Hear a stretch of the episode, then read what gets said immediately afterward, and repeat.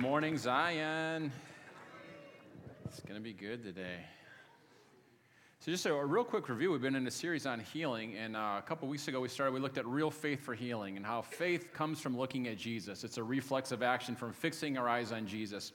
Then we looked at we want to pursue the healer and not healing, and we looked at how the Israelites they feasted on the Lamb of God, and uh, the next day they uh, walked out of slavery, none feeble among them. Two to three million people instantly healed by feasting on the Lamb.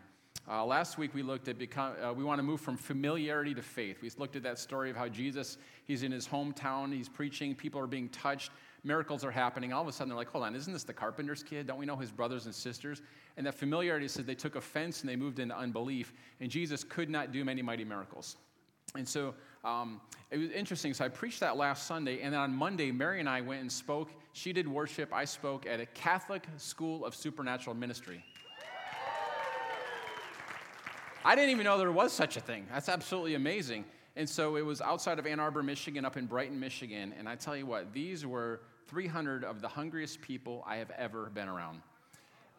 Like, like, so, like, talk about a lack of familiarity. It was all fresh and new to them, and they wanted every drop that Jesus paid for. And so, it was, uh, it was in the top three most fun times I've ever had in my life. So, uh, one of the other ones was in Uganda, and uh, another one was when I uh, rented a sports car and drove it through the mountains for three hours and got a ticket. And so um, it was so fun. It was unbelievable. And so, like, they, you know, every statement, I mean, the priests were laughing so hard they were banging their heads on the table. Like, like that's how receptive they were to, like, my jokes and stuff like that. And so, after, so they, they were just hungry for everything. We, we taught on healing, and they wanted a prayer of impartation. And so you see um, in different places in the Bible where Paul says things like this I desire to come and lay my hands on you and impart to you a spiritual gift, and like Romans 1 5. Where you see, like in uh, 1 Timothy, he talks about how Timothy had a gift imparted to him through the laying on of hands from the elders. And so the way I look at it is when you have Jesus, you have everything, but God puts a grace in some people's life and it adds gas to the fire that's already in there. So I don't feel like you're getting something brand new. I feel like it's waking something on the inside of you that Jesus already put in there. And so, uh, so okay, this is funny. The Catholics, they, um, like this group, they calculated the percentage of people who, when they received prayer, they fell down because they encountered God so powerfully. We call that being slain in the spirit or getting whacked. And so they actually tally up the percentage of people that get, uh, that get slain, slain in the spirit. I mean, like they're going for it there. And so I guess there was over 90% of the people we prayed for uh, encountered God fell. So, you know, just hundreds of bodies all over the gym floor. Every priest we prayed for got slain in the spirit and violently shook for a long time. It's wild seeing priests with the collars on, like yelling, More, Lord, and praying and like flying backwards and shaking on the ground. And it was like, This is fun. This was not the Catholic church that I went to a, a time or two as a kid. So it was, it was a lot different. So but I think what really struck me oh, oh by the way, um, Father Matthias leads the movement. We're going to bring him here to Zion when it gets a little warmer in the spring. Can you imagine a Catholic charismatic priest at Zion? This guy, he is highly combustible. Like, it doesn't, all you got to do is start talking about Jesus, and he works himself up to a foaming frenzy. And so, uh, just, a, just a beautiful man. And uh, Patrick Rice was up there. Uh, he used to be in Columbus. He moved up there um, because the Catholic Church, uh, anyway, it was more receptive up in Michigan than it was here. And so they got a wide open door there. They're touching lots of lives. And so, super, super uh, fun. One of the testimonies we heard so they, they had just activated people in healing the week before and taught them and challenged them to go out. And so one of the girls, uh, she went back to her home uh, parish. And when she was uh, at the confessional booth with the priest, the priest said, well, I'm sorry, I'm going to have to stand up during the confessional. I got this back problem. And uh, she says, Well, can I pray for you? And so she prays for the priest in the confessional, and he gets healed during the confessional time. Something is happening in the Catholic Church, gang. And so there, there's a um, verse in Romans 11 that talks about how the Gentile church is supposed to make the Jews jealous. They're supposed to see, hold on, this is the covenant we were supposed to have all along. We want that. I feel like that's what's going to happen to the evangelical church, that the Catholics are actually going to make us jealous. Gang, I haven't seen that kind of hunger in years. And I'll tell you, it did something to my own, own heart to say, you know what, I remember being like that, and I feel like I've become familiar with it. And so they are like any little prophetic word, you quote a verse at them, they are just like blown away and writing it down. And it's like, I want to get back to that childlike wonder where everything is brand new. And so, anyway, that challenged me, and I hope it just challenges you, especially the day after I, I did that message on being familiar. You know, we got, we got to move past that familiarity. So I've just kind of had it just striking me all week. So the Catholics are rising. If that messes up your theology, just enjoy Jesus.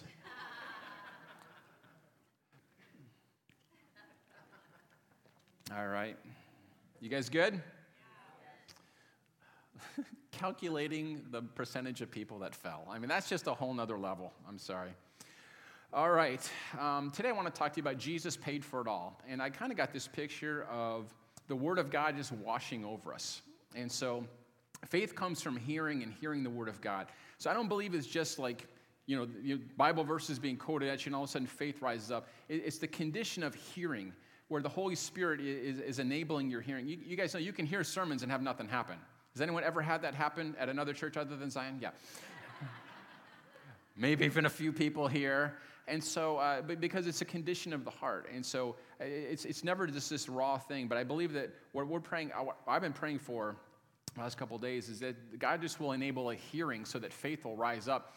But you're never going to be able to have faith for healing if you're not sure if Jesus paid for it. And so here's the question I want to ask. I've asked it before, but I want to really spell it out here. What if you received Jesus as healer the same way you received him as Savior? What I want to show is he paid for it all part of the same package. And so maybe that's a new concept, maybe it's not a new concept.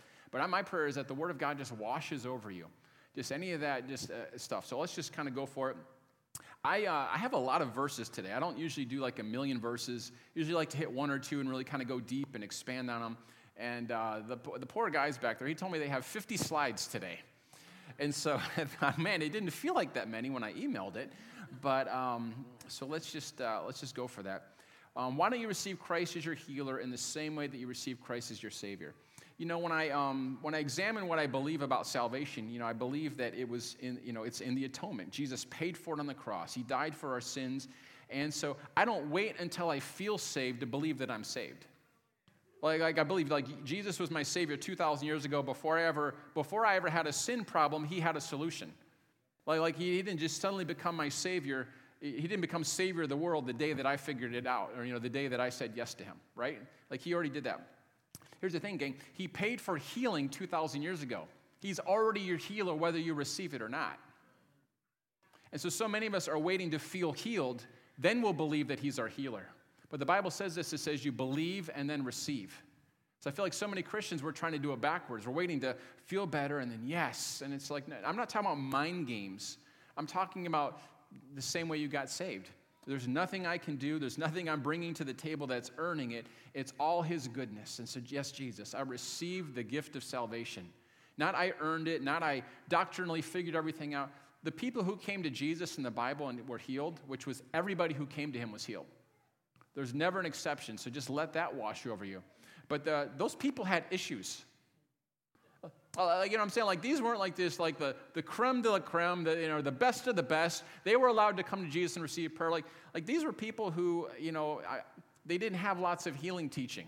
You know, they had the old covenant and they had, you know, the, uh, the Pharisees teaching them in the synagogues. Like, this wasn't like the greatest thing. And it didn't matter. They didn't have to have perfect theology. They didn't have to get rid of every sin in their life. They didn't have to, I think so many times we feel like we've got to jump through all these hoops. Oh, you need to break these generational curses. You need to go and pay back your tithes. You need to have good church attendance. You need, you know, it's all, no, no, no. They came to Jesus with all their issues and they got everything they wanted and more in one encounter. He never said, you know what, we, uh, it's not my timing right now. You're in the middle of an important lesson. How many people have heard stuff like that? Oh, it might not be God's timing. Uh, that's not in the Bible. He says, today is the day of salvation. Salvation means saved, healed, delivered, prospered, and protected. I'm going to ask you a trick question, so I'm going to ask you not to answer it. Who's in control of healing, you or God? You're in control of healing. It's when you come to Him in faith. He already paid. Who's in control of salvation? You or God? He already paid for it. It's when you come to Him and believe, that's when you receive. So Jesus, he, uh, there, there was lots of lepers in Israel. The only ones who got healed were the ones who came, and Jesus didn't just go, leprosy, gone, and it went like a, like a nuclear explosion all through Israel. It was the ones who heard the good news and had faith and came to him expecting help. Those are the ones who were healed. You and I are the ones who determine when we get healed. It's when we come to Jesus expecting him to help. God's not up there, yeah, Jim, but God is sovereign. Yeah, and he sovereignly chose to say, I give you authority over every sickness, every disease, every evil spirit. Well, Jim, God allows sickness. No, God doesn't allow sickness, the church allows sickness. He put a gun in your hand and told you to shoot it. Listen, anytime a pastor stands up and says it's always God's will to heal, it's a dangerous thing because people, there's a tendency they want to begin to, it's, it would be much easier for you to feel better about yourself if you were to simply say, oh, you know, it must not have been God's will. Oh, it must not have been his timing. Oh, God is sovereign. And push it back on God rather than to take the responsibility and say, listen, God, I don't understand everything, but I'm coming to you afresh. There is no shame in giving it your best shot and falling short. The shame is when you begin to blame it on God. God, you did this. You put this cancer on so and so. You did. Guys, we don't see that anywhere in the Bible where Jesus put sickness on people to teach them a lesson. He only took it away. Steal, kill, and destroy is someone else's job description. Wherever you see loss, wherever you see death, wherever you see destruction, those are the fingerprints of the enemy life more abundantly. That's the fingerprints of heaven. Are we doing okay? I don't want anyone feeling condemned, but the problem is on the human side of the equation, not the God side of the equation.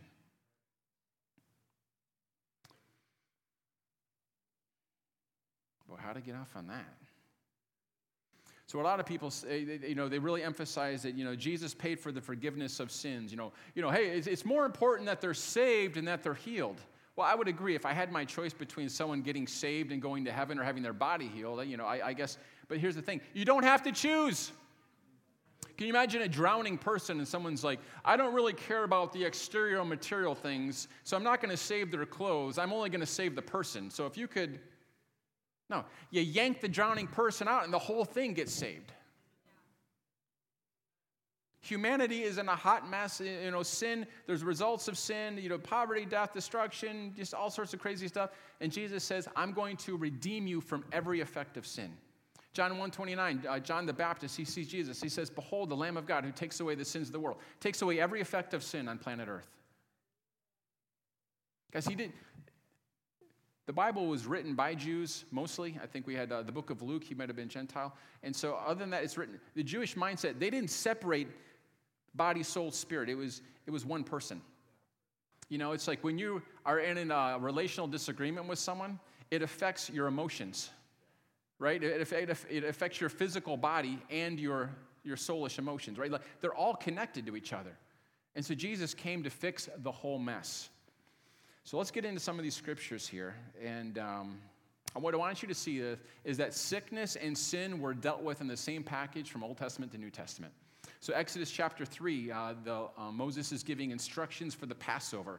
So, Israel's in slavery, they're about to be delivered from Egypt. And so, God gives them instructions. He's about to do the final plague of the 10 plagues. There's going to be a Passover angel, and uh, there's going to be an angel that's coming. And anyone who doesn't have blood on their doorpost, post, that um, their, their firstborn son would be killed, and so the angel would pass over. So he's given these instructions, Exodus 12:3. Tell the whole community of Israel that on the 10th day of this month, each man is to take a lamb for his family, each one for his household. Notice, the blood sacrifice was for to atone or cover for sin. Remember, the, in the Old Testament, they, they sacrifice uh, animals on the Day of Atonement, and it would cover their sin for one year because it was never a permanent solution until Jesus came. It was foreshadowing, and then Jesus permanently took care of their sin. But this would cover their sin for a year. And then he goes on, the blood will be a sign for you, verse 13, on the houses where you are. And when I see the blood, I will pass over you. No destructive plague will touch you when I strike Egypt. I want you to make this correlation that uh, the blood was to mark them as being purchased by God, and it prevented them from receiving the plague. So the blood covered their sin, but I want you to see this. It also healed their bodies. We looked at this a couple weeks ago. Psalm 105, 37. At last, God freed all the Hebrews from their slavery and sent them away laden with silver and gold of Egypt and not even one was feeble on their way out. So here the blood covered their sin, and, they, uh, and so they didn't have the effects of that, but it also healed their bodies so that they walked out, none feeble among them. Isaiah 33 24, the verse about our church. No one living in Zion will say, I am ill. And the sins of those who dwell there will be forgiven. Sin and sickness paid for in the same package. Malachi, also known as the Italian prophet Malachi, chapter 4, verses 1 and 2. But for you who fear my name, the Son of Righteousness, what is righteousness? It's God's antidote for sin. It's your invitation to have his character. The Son of Righteousness will rise with healing in his wings.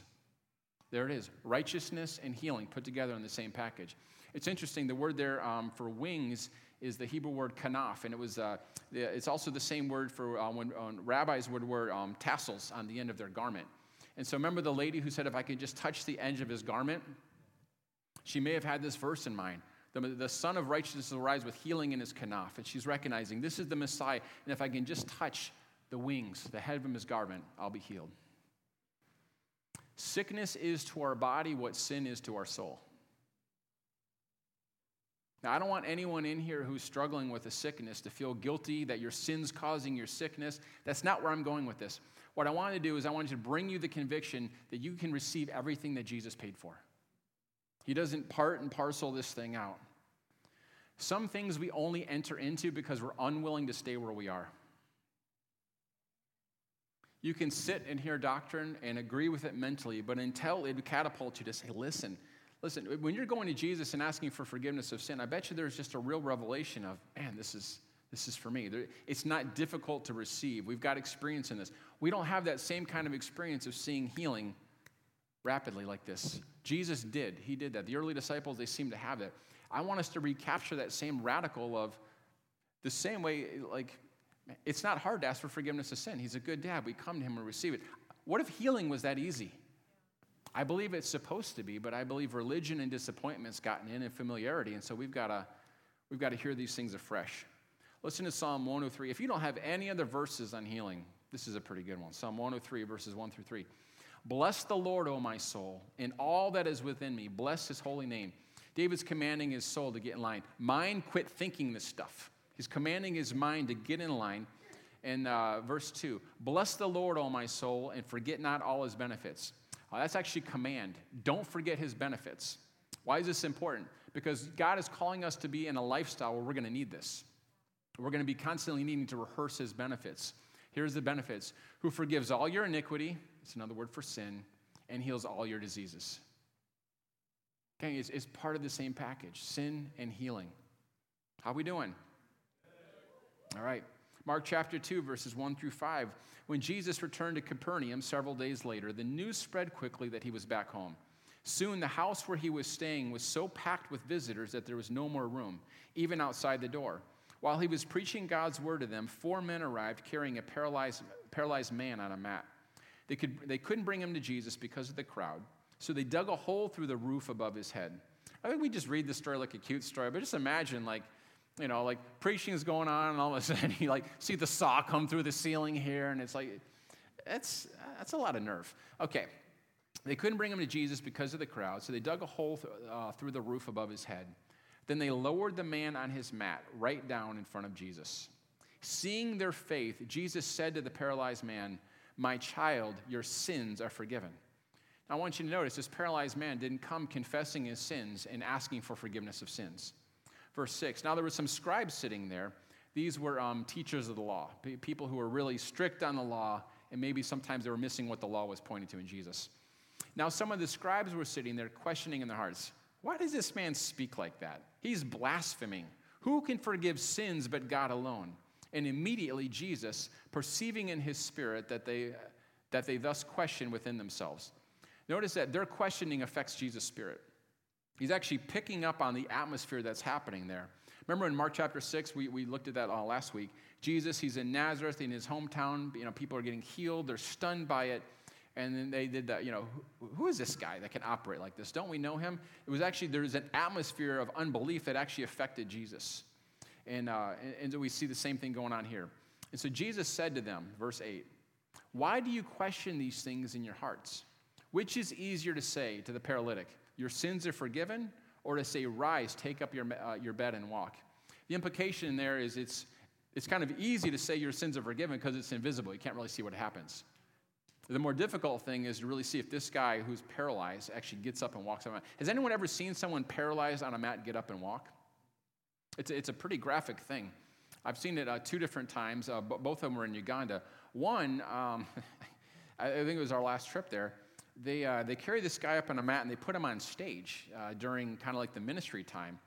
And, um, and so he's laying there and I, Katie, I mean, remember that? I, you might have been over there praying about him. All of a sudden, the guy gets up and walks off the stage. Like, like no one's even praying for him. There was just kind of an atmosphere there. And it was like, hold, hold on, is that the same guy that got. And another time, remember, we were crammed in this, uh, we were in this village of Mayu. What was the first village we went to? Mayuge? Mayuge. And so we're, uh, we're teaching in this. So there's this covered tin roof, and the tin roof is about six foot two at its peak, and I'm six three and three quarters. And so I'm standing like this, right in the peak in the hot tin roof. So my head's at about 120 degrees. And so I look like a, um, you know, you know, like a creamsicle, like, like white from the white down with like a red beet face, like purple red. And I'm up there. You had to wear sport coats. And, you know, that's kind of their culture. So I'm in this sport coat, I'm sweating. And so we've got, I don't know, 150, 200 pastors in there and their wives. And healing breaks out. And uh, there was a guy that they carried in in a mat. And so we're all praying, and the crowds are kind of grabbing us and the team. And we turn around, and there's a guy that they carried up on a mat who is now up dancing and praising God. And it's just like, like, I, I wish I'd have been paying attention, but there, was, there was more going on there. I mean, it's, it's pretty awesome. You know, I've seen, uh, you know, I've seen people get out of wheelchairs that had the atrophied legs and, and all that. And I've, you know, it's, it's, an, it's an awesome thing. And here uh, Jesus is saying, hey, which, is I mean, if you were to put them on a scale in America today, it's like which one is harder to do, forgiveness of sins or uh, you know, or healing of the body? I think we'd all be like, it seems like the healing of the paralytic is a little bit harder than the forgiveness of sins. Here, here's what I want you to get. Um, boy, I didn't write that part down. Oh yeah, here it is. In the Bible days, they never doubted if Jesus could heal. They wondered if he could forgive sin. Today, believers don't doubt their forgiveness; they wonder if he still heals. What's the Bible say? He forgives all your iniquities and heals all of your sins. I, am just going to keep going in this, but I'm wanting this to just wash over you. That, man, it, I wanted to take out the knots and us to see what if we could come and get our healing and see others healed the same way that they can receive forgiveness of sins? It's literally that easy. Can you imagine blowing it? We asked for forgiveness, and God, God spoke in your heart and said, This forgiveness is not my timing you know what? Oh, you need to go and fast a little bit more before you receive this forgiveness. You know what? You need to really mean it. I don't sense that you're sincere enough about like no, when we come to God for forgiveness, we receive it right away. But we don't have that same revelation when it comes to healing. We figure like, I need to know a little more. I got to have more faith. Guys, one mustard seed of faith outweighs one ton of human willpower. It's just coming to Him, the, the, the preciousness of Jesus, and we get everything we, that He paid for. Uh, a couple centuries ago, uh, there was a reformer named Martin Luther, and he was a, a, Catholic monk, and he gets this revelation that it is we are saved by grace through faith. It's not through our own works. It's not through indulgences of the church. It's not through all these things that we do. It's through it's through faith. And so he gets this revelation. And so uh, I don't know if you knew this, but for a couple centuries, even like during revival times, they had something called a mourner's bench, where people would hear the gospel, and it would take them days and even weeks to break through to the point where they felt saved. They're confessing their sins at these mourners' bench where people would come and wail and cry and, and sometimes take weeks to feel forgiven. But after centuries of, of, of revelation that is by grace through faith, now we can, we, we could today, if you're not saved here today, we could pray with you and you could receive God in a way that you feel saved and your life is completely changed in one moment. Wait, there's centuries of, of momentum of the gospel of grace going forth. We don't have centuries of momentum of the gospel of grace going forth with healing. The message of healing was really restored to the body of Christ probably in the late, late 1800s with John Alexander Dowie. And I mean, you can still see there's still great persecution in the church over whether God even heals today. We could go to churches a couple blocks, a couple mile radius from here, and they would say this teaching is very suspect. And all I'm doing is really reading scripture and giving very little comment on it. So I want you to see we don't have that momentum, but God's changing it. You know, 10 years ago, you couldn't find a church that saw healing week after week. You couldn't name me, or let's just go 15 years ago. Now, um, boy, there's churches all over this city that are seeing healing every single week, including ours. There's a momentum just in the last decade of what God's doing in here. So this is where it gets exciting. What gets exciting to me is when I look at our children's ministry. Like, where was that when we were 10? Like a new kid comes in and they put them in the hot seat, and the kids gather around them and begin giving them prophetic words. That's how they induct the new kids. Like, what? What is happening in there? Like, you know, once a month they're coming and they're praying in the healing chairs. You know, we have uh, the, the white chairs on either side of the sanctuary, and they'll pray for them. And I think last time they were either six for six or seven for seven. Seven people came in six, seven people left healed. Like they haven't learned all the fear, doubt, and unbelief that we're trying to get rid of, myself included. And so I'm thinking, what's going to happen? Like there's just such a momentum happening in what God's doing. It's very exciting. And so, um, listen, I'm sure they are going to pass us all up, but let's make them work for it. Let's make them chase us. You know what I'm saying? Let's not stand still in this thing. I want to go after everything He paid for. And if they pass me up, great. Help me know Jesus better. Share with me your learnings. I'm so sick of the been there, done that attitude. Yeah, we, Jim, we've heard teaching like this before. I remember when we really started seeing healing break out and the Holy Spirit do some cool stuff, like our first year or two or three here. People were like, yeah, we've seen all that before. And my response was, are you kidding me? You've seen all this and you didn't steward it and increase it? What's wrong with you? Been there, done that. Yeah, we saw that in the, yeah, we saw the charismatic renewal back in the 70s. Then why, ha- why are we having to build from ground zero again? Why aren't we going higher and higher? Why? So, listen, here's the good news. Our kids are not going to have to build at ground zero. I, I, mean, I didn't come up with the saying, but our ceiling will be their floor. They get to start, and so here's what inheritance is, is you get what somebody else paid for. Here's the good news about our movement is, um, we're, uh, I'll just say it like this. We're all riding Bill Johnson's coattails. Okay, there's nobody that I know of in our movement that has taken what Bill's done and has gone farther. And so we are so thankful that there are people like Kenneth Hagin and John G. Lake, and you know, just go down the list of people who, uh, John Wimber, of people who have pioneered and paid a price that we get to we get to stand in these things. But guys, let's let's not forget where we let's not shrink back because we've heard of these things. Let's let the reality of what they taught and experienced take it so we can go farther. Let's not fumble the baton. And so if you have heard these things before, see it, Paul. You have heard these things before, take them and rejoice that you don't have to invent these things and pioneer them again, and let's go farther. And if not for yourself, how about for your kids and your grandkids? How are we doing? Sickness is to the body what sin is to the soul. It's, ne- it's never God's plan. Again, if you're sick, it doesn't mean you're in sin. It just means that God has a better thing for you, so rejoice. Isaiah 53, verses 4 and 5 from the New Living Translation. This is speaking of the Messiah's suffering that he would endure, what his death would purchase. Yet it was our weaknesses or sicknesses he carried. The reason I put the things in brackets is because in those translations it says this word could also be there, so it's all included. Yet it was our weaknesses our sicknesses he carried. It was our sorrows, diseases that weighed him down. And we thought his troubles were a punishment from God, a punishment for his own sins. But he was pierced for our rebellion crushed for our sins. He was beaten so that we could be whole, and he was whipped so that we could be healed. Well, Jim, uh, Isaiah 53, it only applies to spiritual uh, sickness. And so um, uh, I, here's the thing the New Testament quotes Isaiah 53 and applies it to physical sickness. Listen to Matthew chapter 8, verse 14. And when Jesus entered Peter's house, he saw his mother in law lying sick with a fever. So Peter was married. Go figure. He had a mother in law, marriage. Okay. He touched her hand, and the fever left her, and she rose and began to serve him.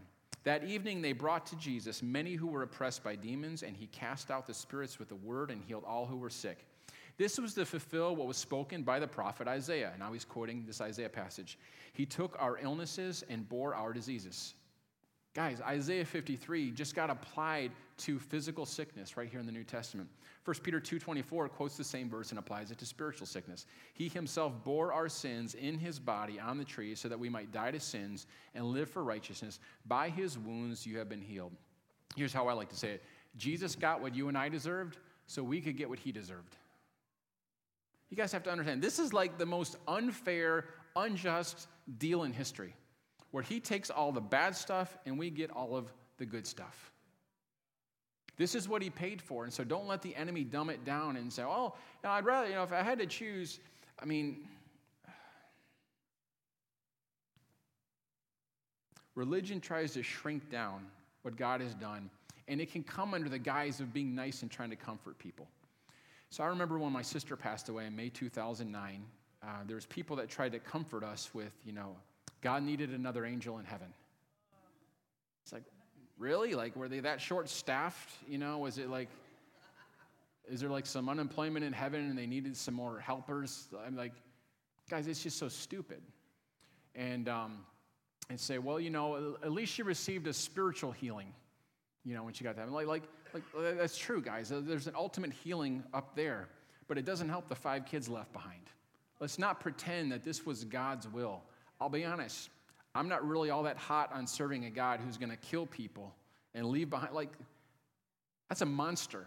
That's worse than Hitler. And yet people say, to, to comfort themselves, they come up with these doctrines so that we don't have to say, okay, God, make me the kind of person who can carry this truth. Whatever price and whatever disappointments I need to push past. That's uncomfortable. And as, as a pastor, it's harder to uh, help people through those disappointing times than it is to just say, oh, you know, it must not have been God's will. Oh, you know, God's sovereign. Oh, healing's a mystery. Those may comfort you in the short term, but ultimately it's going to drive you from God because how can you trust a God who's up there with a magnifying glass burning ants, picking off people for his higher purposes? That's a monster. That's not the God of heaven described in the Bible. I got super good news for you. He's nothing like that. He says, if you, fathers, even though you're evil, even though you got, you got your issues, um, wouldn't you give good gifts to your children? How much more your Father in heaven delights to give good gifts to those who ask him. It didn't say those who beg for him, those who earn it, those who grovel, those who ask him.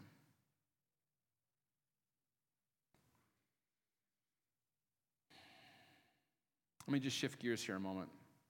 It's interesting, the, the New Testament was written in Greek and uses this word uh, sozo, and it, it uses it uh, for when God saved people, when he healed people, and he delivered people. It, it's the word salvation. And in context, it gets translated saved, healed, delivered, prospered, or protected. So let's just look at those a couple things. I want you to see, again, um, these verses put sin and sickness together, but even the word itself, it's the same word used in different situations because he paid for it all in one package. Remember when Peter was walking on the water and he began to sink and he cried out, Jesus, save me. Jesus didn't say, You've already been saved. You believed in me at another time. Therefore, you know, as you sink down, my child, I bless you. You've already been saved. Like, no, there was none of that going on. Don't worry if you physically drown because your spiritual body has already been saved, Peter. When uh, the, there was that storm, and the, the life threatening storm, and the disciples said, Jesus, save us, we perish. Every head bow and every eye closed, no one looking around. They're asking to be saved. And so he begins to lead them in the sinner's prayer. No, no, no. That word saved meant to deliver them from physical harm and danger. Okay? That's the same word. Let's just look at it here. Um, uh, it includes the forgiveness of sins. Luke 7, uh, verse 48. Then Jesus, this is the uh, woman, she lived a sinful lifestyle. She encounters the goodness of Jesus. She falls at his feet, begins washing his feet with her tears and with her hair. She's just, she's overcome by the kindness of Jesus that he would look past her, her lifestyle and just love her no matter what. And so um, Jesus said to her, Your sins are forgiven. The other guests began to say among themselves, Who's this who even forgives sins? And Jesus said to the woman, Your faith has saved you. Here's the word sozo. Your faith has sozoed you. Go in peace. Here's this word applied to forgiveness of sins.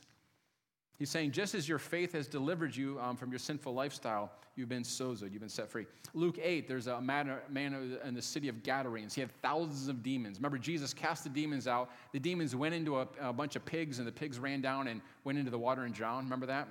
It was uh, the first instance of deviled ham. Guys, don't encourage that kind of behavior. The water became known as the Bay of Pigs. Like, we're not even going to go there with that stuff. Really? Gnashing of teeth here on Sunday morning, right here in Zion?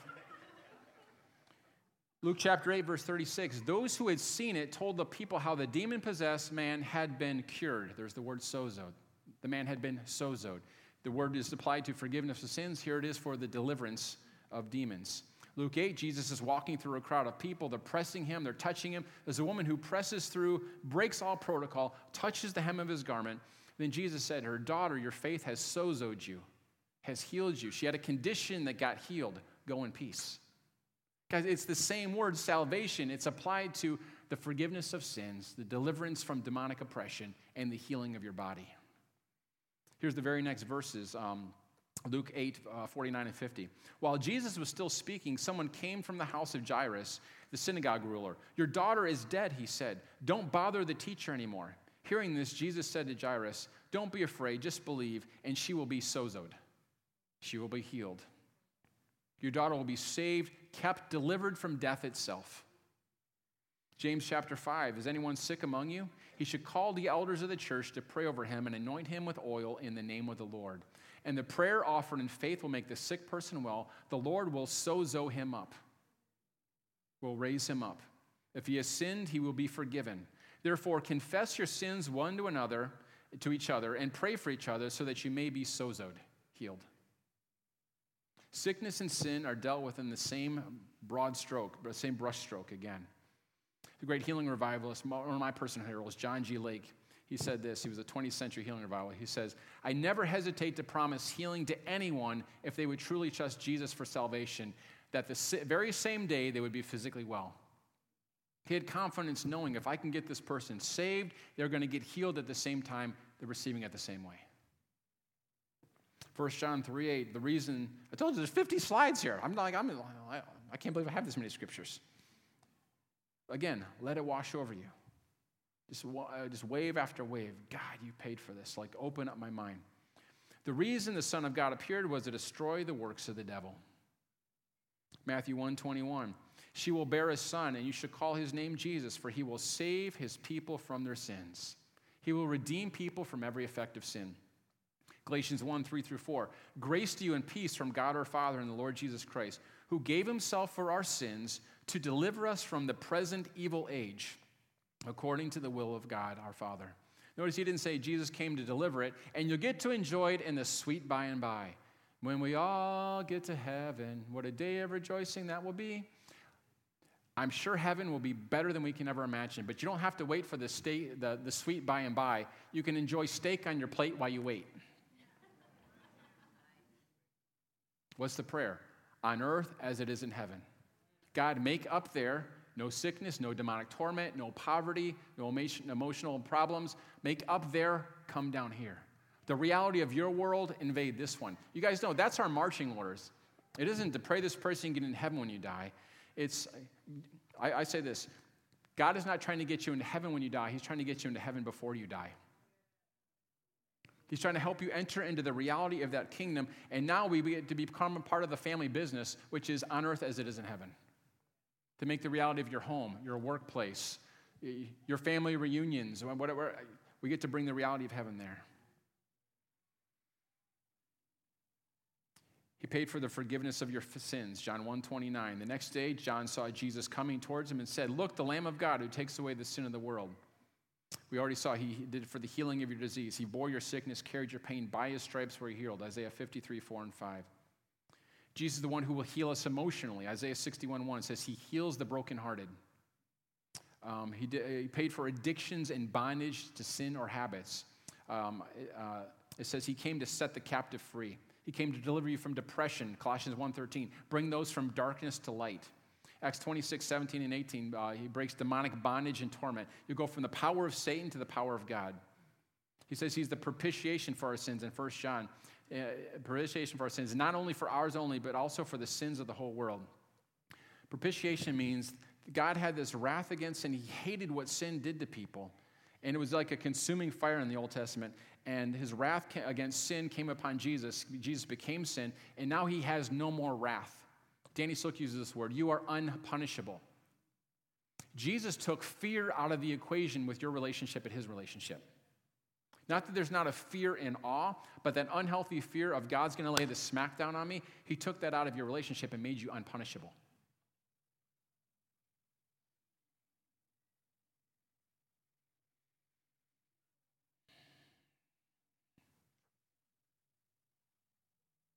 Jesus came not just so you could be tolerated, but accepted and valued by God the Father. One more thing that he paid for um, is your abundant provision of your finances, 2 Corinthians 8 9. For you know the grace of our Lord Jesus Christ, that though he was rich, yet for your sake he became poor, so that you by his poverty might become rich. Oh no, Jim, here comes the health and wealth gospel. You did the healing, and now you're doing the wealth. Listen, he didn't die for the sickness and poverty gospel. Okay, we, I, have done sermons on this. I wrote a book on this. I'm not going to try to rehash this whole thing. But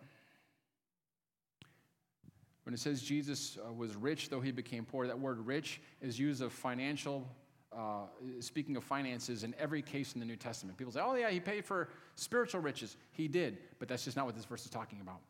We're like, Jim, what does it mean to be rich? I don't know. Let's find out together so that we can be a blessing to the city. Listen, there isn't anybody in here who's living out the fullness of what Jesus paid for.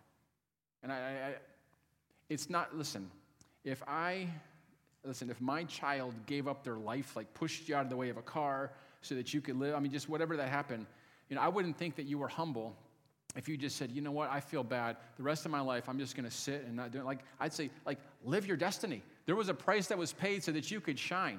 Okay? It's not a humble thing to just say, oh, you know what, I just, you know, the forgiveness of sins is enough. You know, like I don't want to be greedy, you know, and like, it's like, like he wants you to live an abundant life. Saved, healed, delivered, prospered, and protected, emotional problems, healthy relationships. He wants you to have abundant life. He paid for it all.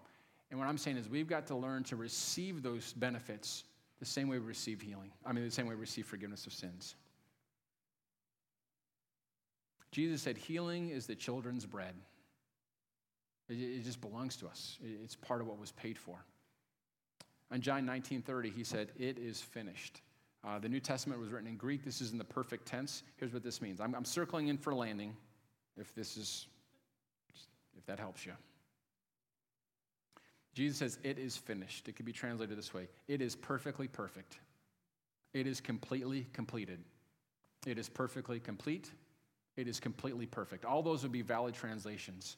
So I say this God the Father is completely satisfied with what Christ paid for on your behalf. Is it enough for you? It's enough for God. Is it enough for you? Or do you feel like you need to do something to pry God's hand open, to give Him a reason to bless you? That's called works, and it will cut you off from grace. Here's the good news is it was enough for Jesus. So all we need to do is look at that, look at Jesus. Faith rises in our heart, and we say, Yeah, that's for me. There's that thank you of faith. God will not withhold healing from you because you're bad. He will not heal you because you're good. He'll heal you because of what Jesus did on the cross. He only heals people who don't deserve it. The moment we begin to try to deserve it, we get into works. And so we just say, God, I don't deserve this. Yes, please. So I'm going to make this declaration again. I think I made it every week I've been here. It's a wonderful picture of Zion in the Old Testament. It's the community of God. It's where the people of God met the presence of God. It was a, it was a, it was a, uh, it was a mountain where they came and they worshiped God. They actually set up 24 7 worship. And I believe that now we are that tabernacle.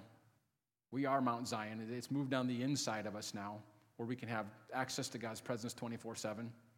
How we doing? Okay. And so uh, here, here's what God's promise was to that community. And no inhabitant of Zion will say, I am sick. The people who dwell there will be forgiven their iniquity. In other words, they're walking with a full realization of what was purchased. And so um, I want to go after something just a little bit different today. And so if you guys could stand. Guys, mind if we just try and experiment? So, um, any pictures of lab rats and guinea pigs, it's probably accurate. And so, um, you know, I'm, I'm just teasing. Here's what I want to do is so we're not powerless victims when it comes to sickness. If you're a believer, it's not like okay, you know, it's up to God, and maybe you know I can throw up this prayer and win the healing lotto. Jesus did something interesting. He took he took the things that Jesus did and he put them in our hands. And so he said, I've given in Matthew 10, he says, I've given you authority over every sickness, every disease, every evil spirit. You have authority over sickness. Here's what authority means get the picture of um, a power of attorney, where it's like if I give Sean power of attorney to go sign something on behalf of our family, when Sean signs it, It's as if I'm signing it myself because he's acting in my authority. So when Jesus says, I give you my authority, anything you ask for in my name, I will do it. It's as if Jesus himself were asking it. We need revelation on this. We can't just do this by theory. But I want you to see what was paid for. So God's solution to the healing on this planet is your hands. I want you to look at your hands for a moment. I want you to get this thought. These babies are loaded. Like, I need to be careful where I point these things because there's an anointing on these hands. See, you got saved when you believe in God. You get dangerous when you realize He believes in you. There is no plan B. You are plan A, there is no plan B. And so He put healing in your hands. And so He, he made statements as simple as this He says, um, These signs will follow believers. They'll lay hands on the sick, they'll, get, they'll recover. And so I'm asking God to just give us that same reality. And so here's what I'm going to do I'm going to go from head to toe, name some body parts. If you have something going on in that body part that needs healing, raise your hand, and we're going to have the people around you repeat a prayer of authority commanding that sickness to leave, and let's just see what happens. Like that's it, yeah. The worst that could happen is maybe you accidentally get blessed in the wrong part of the body. I mean, that's probably the worst thing that could possibly happen. But I want you to remember how this happens as we're getting ready to do this. Just keep your eyes on Jesus. Just enjoy the Lord. Don't get into all this. What about this? And what if he doesn't name my body part? And what happens if nothing happens? Listen, just enjoy the Lord. The Bible says believe and then receive.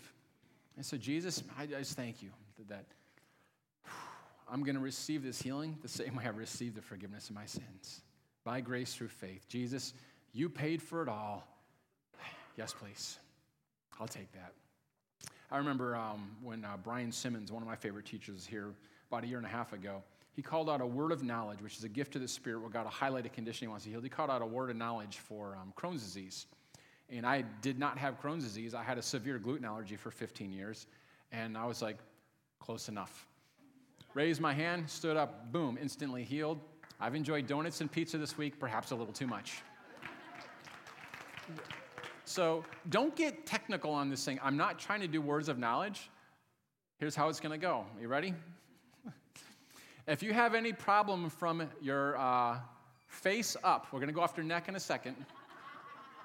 From your face up, mental problems, ears, eyes, jaw, lips, cheeks, forehead, occipital lobe, parietal lobe, frontal lobe, brain, inside the brain. I don't even care. If there's anything from your jawline up, raise your hand. Oh, man. All right. Find somebody around you that uh, has their hand raised. And if you have two hands, you may have to lay one on one person, one on another. You can put your hand down when someone lays a hand on you. Okay, listen, you're not praying yet. We're going to use our authority. Listen, we got someone in the front row here. If someone could come over there, someone with a free hand. Guys, these things are loaded. Be careful. What if we got to the point where our healing anointing was so strong we had to wear a disguise to go outside because there was a line of people waiting to get healed by these babies? Seeming like I wanted to wear a disguise my whole life. I just led you in the wrong direction there. Okay. Those of you receiving healing, eyes on Jesus. Just enjoy the Lord. Those of you who are getting ready to pray for healing, eyes on Jesus. Enjoy the Lord. Okay, so repeat after me this prayer. Um, Head, Head. I command you to be healed.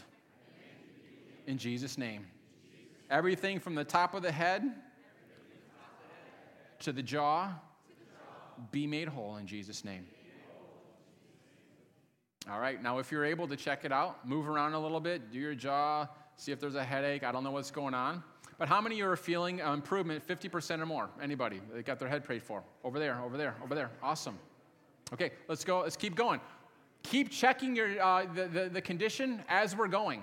Okay, so don't stop believing after the prayer, we're just gonna go. Neck. So from the top of your clavicle to the bottom of your jawline, there's something going on, is it the L4? I don't understand all that. Neck.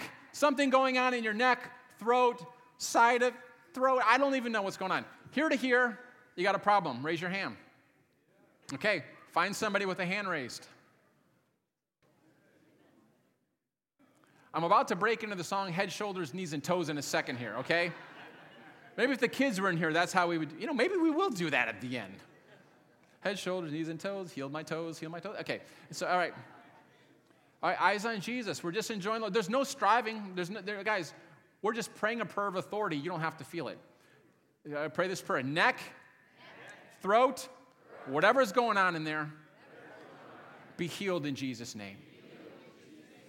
All right, move around, twist around a little bit, see what's happening there. Okay, how many are feeling some relief? 50% or more from the neck thing? Anybody feeling it? Awesome. Over there? There? Awesome. Anyone else? Here? Yay, God.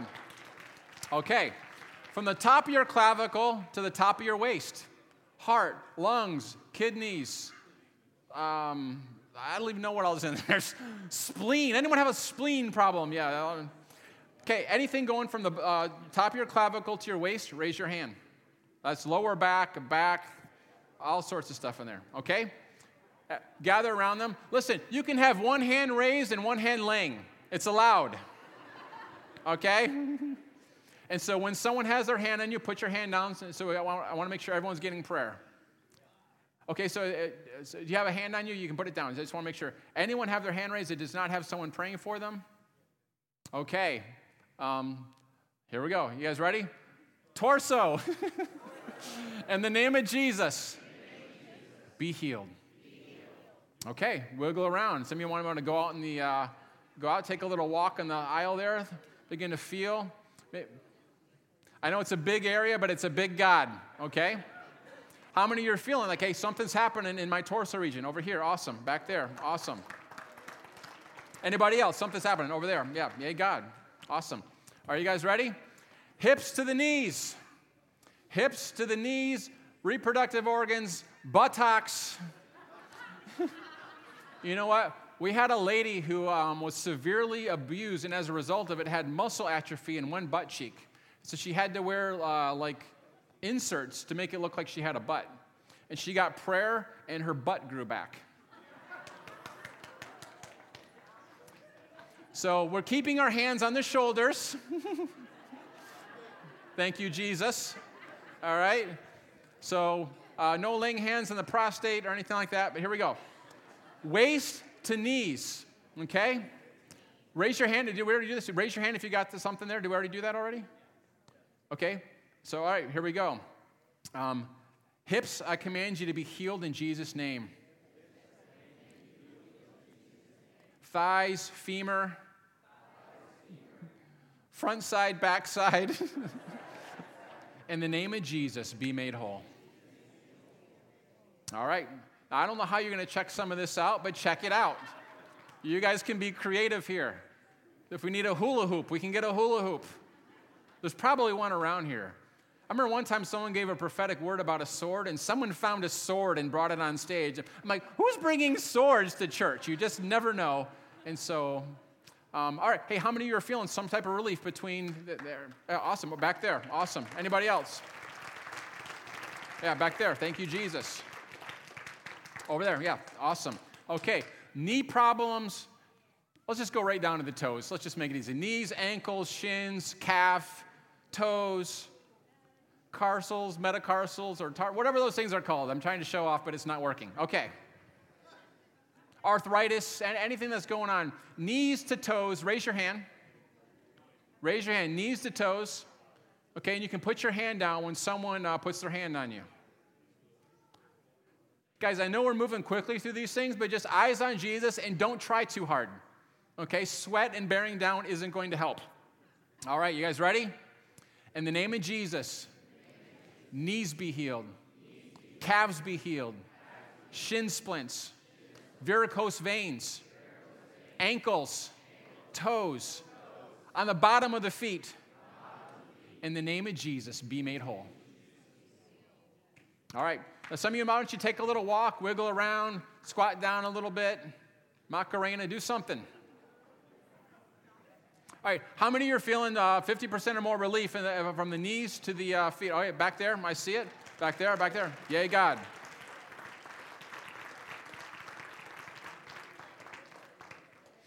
Let's just go after uh, um, skin condition. Okay. I don't even know what to do with these here. I don't feel like I'm going to do a magic trick like, whoa, hey, look at that. Josh Richter, you're awesome. That's our children's pastor. Let's give it up for our children's pastor, Josh Richter. Come on.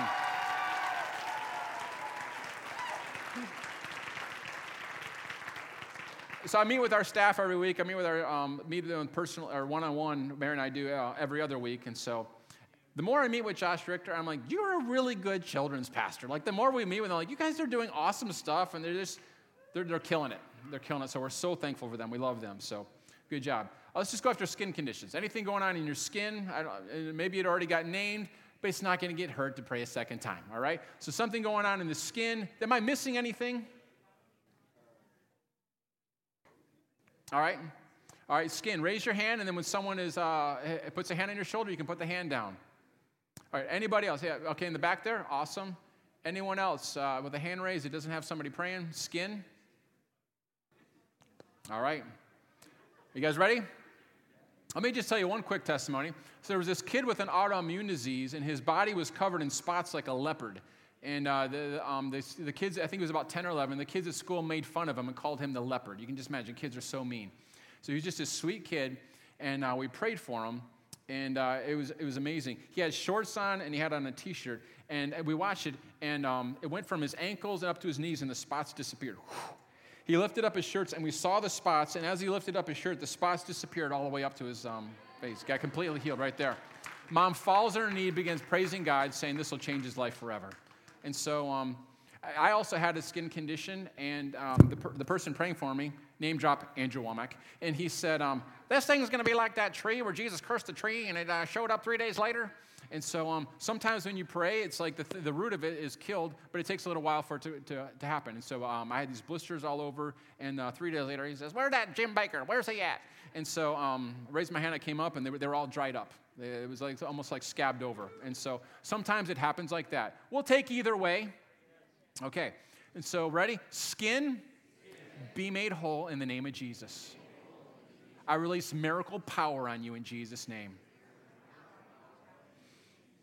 All right. So sometimes it's instant, sometimes uh, it's progressive. Guys, I want you to notice. Okay, so if you got uh, 50% more breakthrough on any of these things, I want you to raise your hand right now. Anybody, just raise your hand all over. That's a good number of people. Yeah, yay, God. Let's debrief and then let's dismiss. I want you to notice you use your authority. Okay, I find that the quicker I pray, the less time I have to doubt. If I get longer prayers, I'm, I'm just being honest, I feel like I'm trying to get the right words and say some, like get the cosmic tumblers of heaven to line up if I can get the right language. It's not about that. Okay, it's just so Jesus. Uh, it's always God's will to heal. The question is, how does He want to do it? And so we can talk about the anointing another time. But if you're not hearing anything specific, lay hands on the sick and they will recover. I close with this story just to remind you of this. Um, uh, Oral Roberts and Kenneth Hagin, two of the greatest healers in the past uh, century, uh, they had a conversation, and uh, it went like this. I don't remember who said it to what. I, I, I think I told the story weeks ago. But they said this um, one said to the other person, You know, at the end of this thing, you and I are, only, going to be the only two left standing out of all the healing revivals William Branham, Jack Coe, A.A. Allen, all these people. You and I are only going to be the only two left standing because we know how to get healed out of the Word of God. They only know how to get healed out of the anointing. Okay? All those guys died within like 10 years of the, of the ministry. Jack Coe, A.A. Allen, William Branham, all those guys who only knew how to get healed out of the anointing. Um, uh, Kenneth Hagin and Oral Roberts lived a long and full life. Okay? What I'm talking about authority is you don't need to feel it. Okay, I, have been in those meetings where it's like, everybody stand up, hold up your hands, Holy Spirit come. If you're feeling the tingling and the anointing on your hands, come forward. That's a healing anointing. And I was never the guy who felt the tingling, and I was always going, well, what about me? Well, I guess healing's not for me. Okay? I'm sure that's not the message that those um, healing revivalists intended to convey, but he does get conveyed that. Listen, um, if you're not feeling the anointing, you've got something better. You've got authority. You don't need a word from God. You have the word of God that says, These signs will follow them that believe. Lay hands on the sick, they're going to recover. You don't need anything more than that. But if God's telling you something, go with that. If you're not hearing anything, shoulders be healed. Jesus' name, check it out. We saw one summer, without exaggeration, uh, we saw seven to 800 people healed in one summer. I'm talking Lou Gehrig's disease, I'm talking like dead raising, just crazy stuff. And someone asked me, like, Jim, what was the biggest lesson you learned? And I said, the shorter the prayers, the better. Now, I want you to look at Jesus' prayer. Stretch out your hand, take up your mat. Little girl, wake up, eyes be opened. It wasn't from the north to the south, for these such the west of our time, such as this, I decree and I declare. It's like, stop trying to convince yourself. It's not about your many words that you're going to get the prayer answered. Shoulder be healed. Check it out. I'm just saying, try it. Okay? All right. God bless you guys.